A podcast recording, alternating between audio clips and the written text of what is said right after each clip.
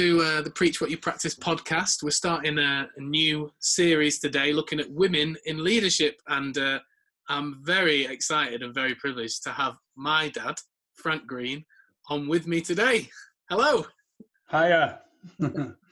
oh, it's so amazing to have my dad, and uh, anything that I kind of really believe about women in leadership has has come from this man. I I support women in all forms of leadership in and in the church and out of the church, and um, my dad's really helped me to see a lot of that, and so that's why I've invited him on today. Um, Dad, could you tell us a little bit about you and what you do day to day?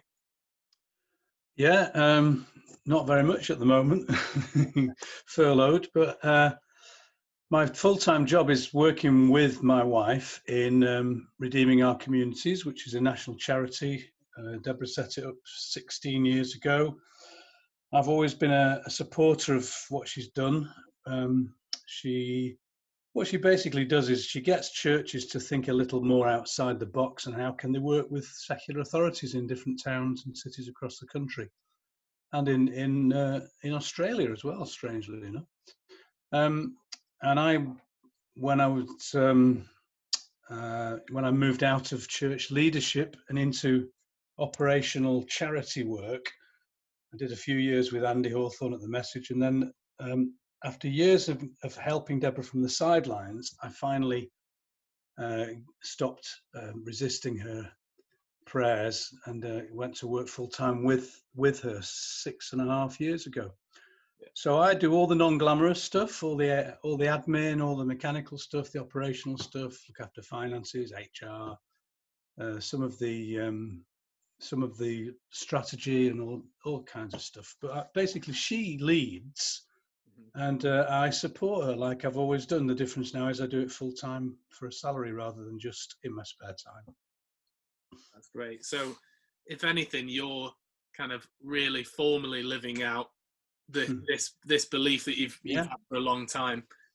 Yeah, indeed. Um, and for some time, when I was the senior pastor of a church, Deborah was on my team. She was part time and she was an elder. She was the first female elder uh, in the church, and um, I was the leader, and she was she was one of the team. Now it's the roles are reversed. She doesn't like it when I say that. Strangely, she much prefers me to say we work together. But it's her vision, it's her ministry. She started it all, and I've always helped her, and now I'm doing it as a team member. So yeah, I'm I'm the um, Aquila to her Priscilla. we will get into some of the theological stuff uh, in a bit. And if anybody knows Deborah, my mum, I I I'm tr- trying to not be biased, but she is one of the most naturally gifted leaders that yeah. you will ever meet, and that's that's actually one of the biggest conundrums, one of the biggest problems when it comes to this debate about women in leadership is the fact that um, people like my mum and others, uh, even you know Lucy Peppiatt, who's the dean of the theological university that I go to, are such naturally gifted, you know, God-given leaders, and and you talk about that a lot, don't you? The fact that you know women, are, there's a lot, so many women out there that are naturally gifted with a God-given, you know, it's God-given this gift of leadership. I don't yeah. know if you could explain a bit about that. Yeah, well, um, I think that was what when I first started to question the the received uh, interpretation of you know what women can and can't do in church. I mean, Deborah and I were converted not long after we got married, and um, joined an evangelical church, and it was accepted that women could do certain things, but not other things. And we didn't challenge that. We were new converts. We just went along with with the understanding of it. And and then two things happened after a few years. One is I began to train for the ministry, which included studying theology at Manchester University um, as a full time student, but a part time trainee pastor. And I was, because it wasn't a Bible college, or they did, did do a year at Bible college first, but because it wasn't a Bible college, you were encouraged to read broadly. In fact, you had to read broadly, and all kinds of uh, perspectives on issues like uh, women in leadership and lots of other things. I was exposed to some of the thinking of, of scholars. And at the same time, this is the second thing, Deborah began to um, feel called to do certain things that she got off the ground, and she did it very well. So I began to ask myself, where do these skills and gifts come from?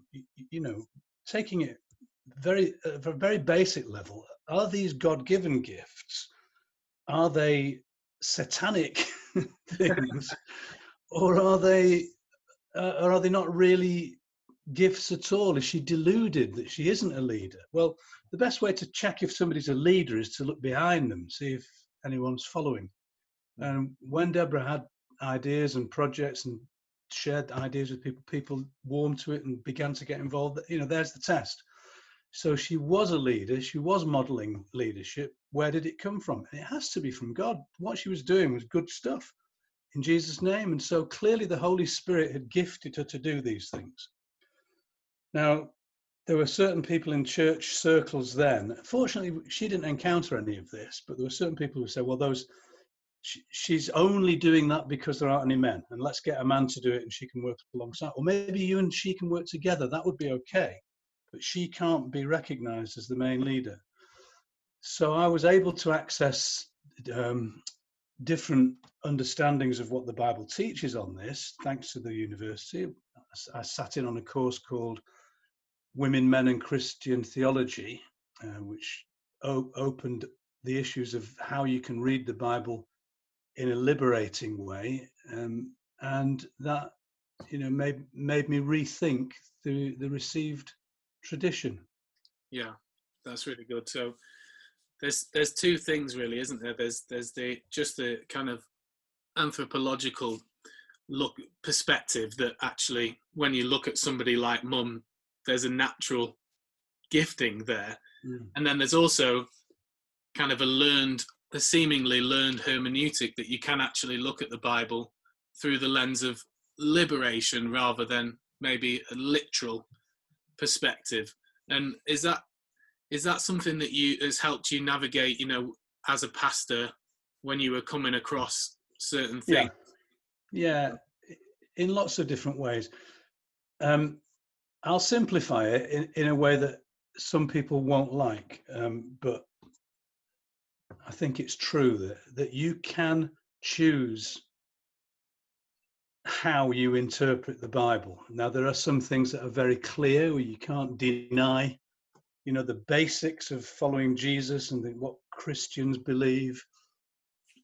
You know that, but there are lots of other things where the, there are grey areas, and you you can approach those subjects, uh, and sometimes you have to because they're not there are things that are happening in our world today that weren't happening in the first century, in the first few centuries. Um, so you can choose how you interpret some of these difficult verses. Now you have to use hermeneutical principles as well. Um, one of them is that you can't really interpret a big issue through a small verse. Uh, let, us mm. use um, women as the example. There are lots of verses where um, women are shown to be of equal value in the scriptures. Uh, probably the most famous is Galatians 3 um, 20, I think it is, or is it 28? It where 28 yeah. Paul says, There is now therefore neither male nor female, slave and free, Jew, Jew and Greek. And that, when I looked at that closely years ago, I thought this is a very well crafted uh, statement that Paul makes, almost a banner, maybe a slogan that he he'd repeat wherever he goes. And it's clear that Paul's view of race and gender and social status yeah. in the kingdom, he, all those barriers are down. Now that's a major verse. Yeah, we're all one. for me, Jesus ends. Yeah, so for me, you have to look at some of the smaller verses, like we're going to look at in a minute, the one in 1 Timothy 2, they have to come underneath that heading for me. Yeah. Now, if if you choose to, if you think now the Bible, okay, what's the question? The question is, what is the Bible for? Yeah. Is it what? How are we going to use the Bible now? If you choose, I'm going to use the Word of God to liberate people. I'm I'm going to I'm going to if you imagine if you're in Wilberforce's day, and you were suddenly aware of the slavery issue, which is, which is huge now in the light of Black Lives Matter. You know, Wilberforce and others began to realize that some people are using the word of God to keep people in ownership by other people. Wow. And they stopped, they stopped in the tracks and thought, well, how wrong is that from a humanitarian perspective anyway? Mm. But to do it in the name of Jesus is absolutely evil. We've got to stop doing this. Now, Mm. you can say this exactly the same about women. And that's what I began to realize when I saw my wife and other women exercising God given gifts of leadership and being told by others that they weren't allowed to do it because of a verse here in Scripture. Now, so I went to the Bible and started to, to, to think, how can I use the Word of God to liberate women? And then as I read and reread certain verses, began to realize there are lots of ways of doing it. Yeah.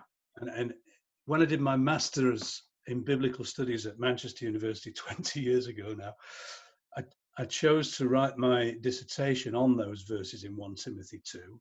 Yeah. And I came, I, I, sum- I read 20 years worth of recent scholarship, condensed them all into five particular, five uh, specific categories of the, of the type of scholar that was commenting on those verses.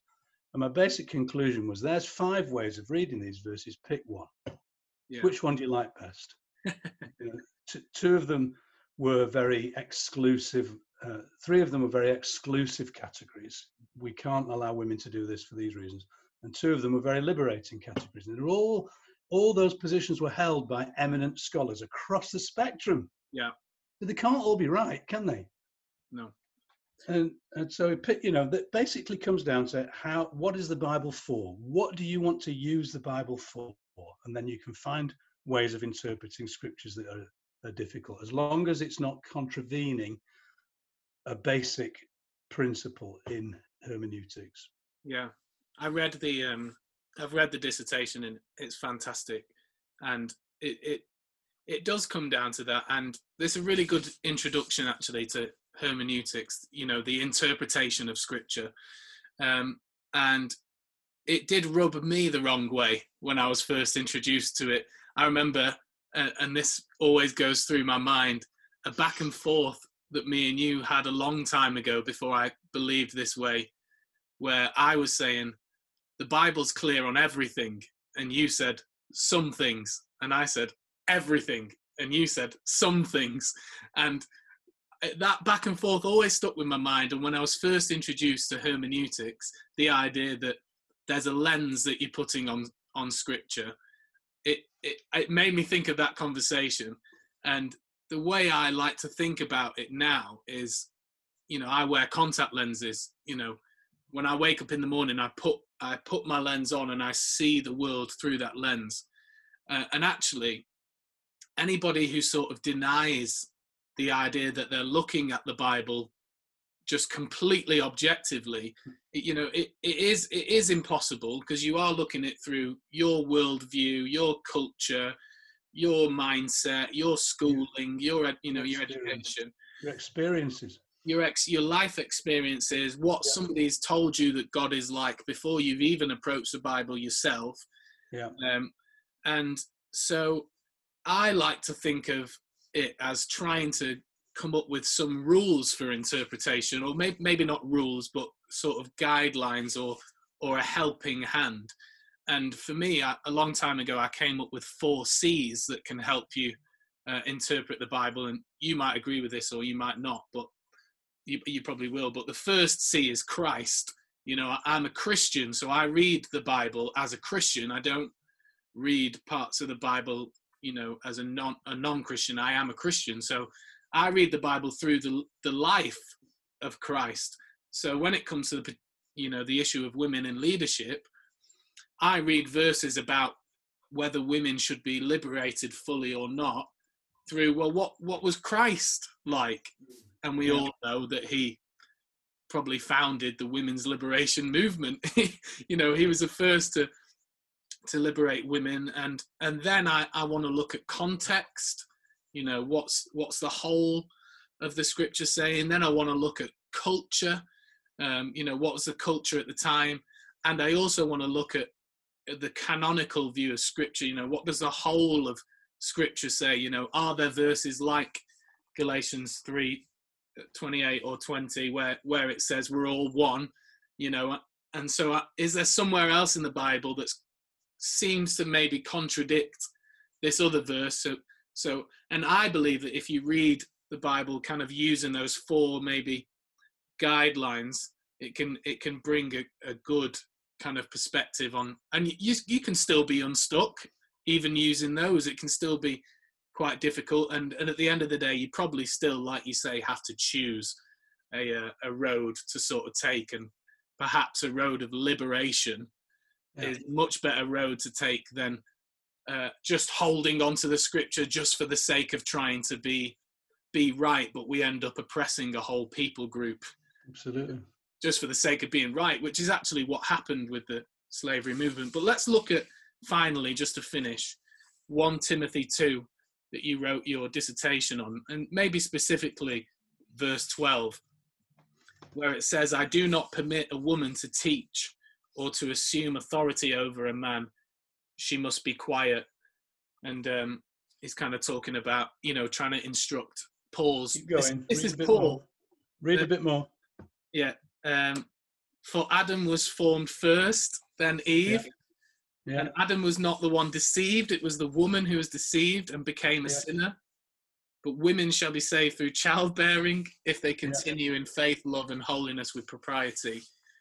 Um, now, is, is there a bit more? Is, is, there another? Is there another line? I can't remember. No, there's some there's some stuff before it. A woman should learn in quietness, full submission. That's verse eleven. Let the woman learn.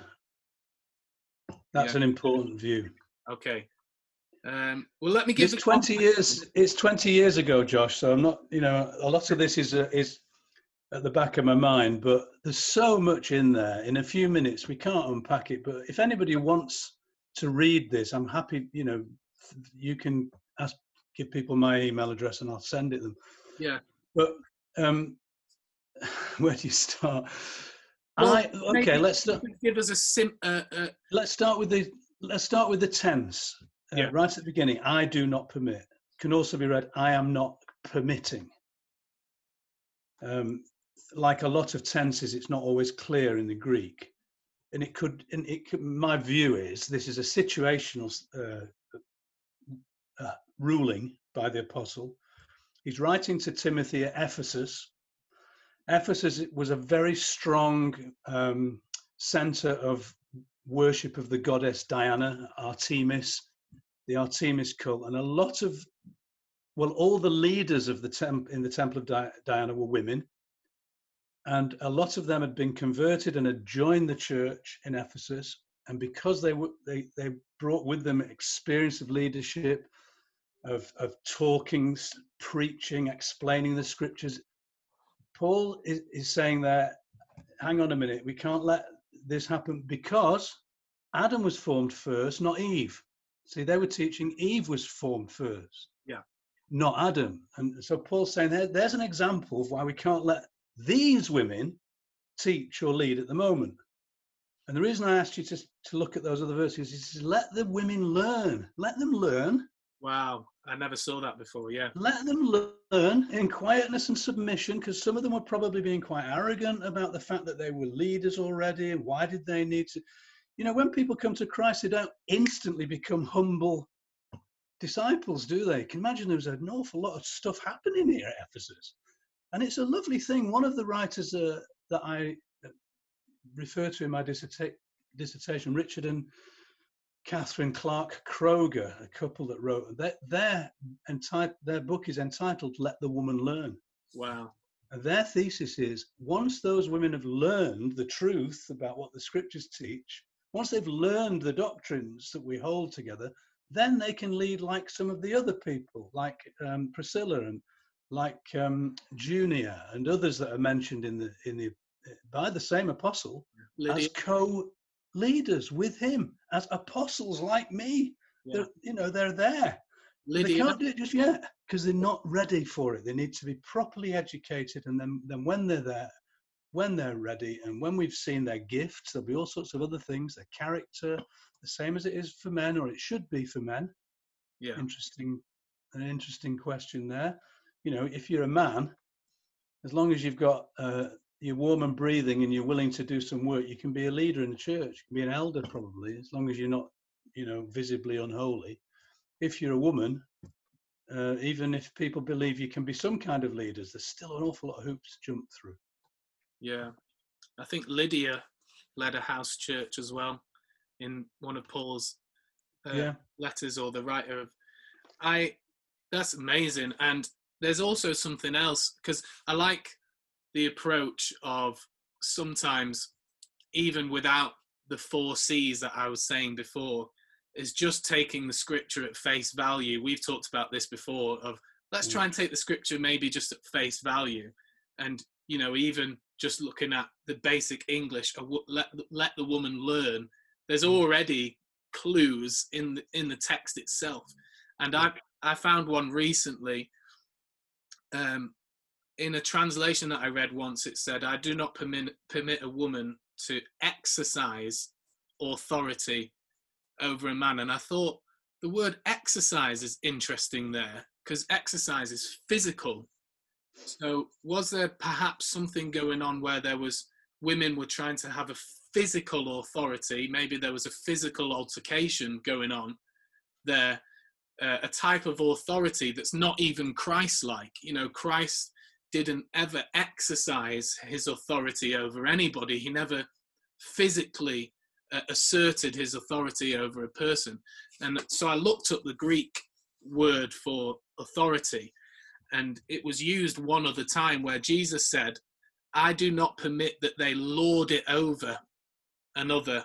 Uh, Mm. it's in Mark chapter 10, and it's the only other place Jesus uses the same word here. Yeah. And he he does not condone this type of authority that seems to exist where there's an abuse of power, a lording it over, an exercise of authority that's not part of the kingdom of God at all. Yeah, that's a good point. Um, and there's something else you and I were talking about the other day, which I thought is probably worth mentioning if we've got a few more minutes. And that's um, remember the word elder, because, well, first of all, that's something I should have said about when we were talking about in, interpretation, hermeneutical principles. Um, one of my principles was this I'm not going to ban something that the scripture doesn't ban. Wow. Now, we in the beginning in our church, when we I spent two years talking, taking the church through a study in this subject of women in leadership before we appointed our first elder. I tried to appoint two or three, but the the other two wouldn't. They were too scared, which is another issue. A lot of women, even though they're gifted, they they don't feel that they can do it because of what they've been taught and the pressure from other people. It was a really difficult time for. But your mum was willing, and even she took a bit of persuading. And one of the things I remember saying to the church is, "There's nowhere in the churches as a woman cannot be an elder." People have said that in the 20th century or the 18th or whenever, right through lots of uh, periods of history. But if the if the scripture doesn't forbid something, who am I to, to add my own pr- proscription? Um, but when I looked at the word for elder, I, noticed something which I think is glaring actually, and I don't think I've picked this up anywhere else. The Greek word for elder, when we read our English and we read the word elder, the word behind that is a masculine um, noun. It's presbyteros. So whenever you read, uh, if any of you is sick, ask the elders of the church to come and lay hands on them. The word that was used there was presbyteroi, which is a male, pro, a, a male uh, plural noun. There's also a female version of that word, presbytere. So it's a different ending. And wherever that appears in the Greek New Testament, it's always translated older women. Older women. But the other one's never translated older men. Hmm. So uh, the translators have chosen to represent presbytera, presbyteros as elder, a term of office, wherever it appears, and they've chosen not to use the female version of that as an equal term of office whenever it appears, which feels to me like the the presuppositions that you were talking about, the lens that we were, those translators were working with churches that were led by men, popes, and uh, all kinds of, of, other offices that were invented, or, some of them appeared to, to be New Testament offices. They were all male, so it was natural for the translator to say, "Well, that those will be elders, and these will be older women, nice people who help in churches." When you take all that filter away from it, actually, it, it's a very unusual unusual way of doing of translating things like that why why is it does it never say elderess mm. for example mm. mystifying i still can't to be honest i haven't looked much into into this in detail but it does seem to me quite strange strange indeed let the women lead um thank you so much for joining me today um i also wanted to take this opportunity to publicly honor my dad. He's a fantastic theologian, but a fantastic father, and not just somebody who preaches this stuff. Uh, in fact, is really not concerned with preaching this stuff anymore, but practicing it in his own life, which is the whole point of this podcast and the eventual book, is about being people who practice in our lives the life that Christ wants us to live. Uh, perhaps you know before we we talk. So Christians being known for our walk rather than just talk. Um, so it's great to have you on today. Thank you for joining me, and uh, we're going to have many more episodes with some other fantastic people, and I will be getting on Mom, my fearless mum, uh, to talk about this subject as well. So that'll be fun. But thanks, Dad. Thanks for joining me today, and uh, thank everybody for tuning in.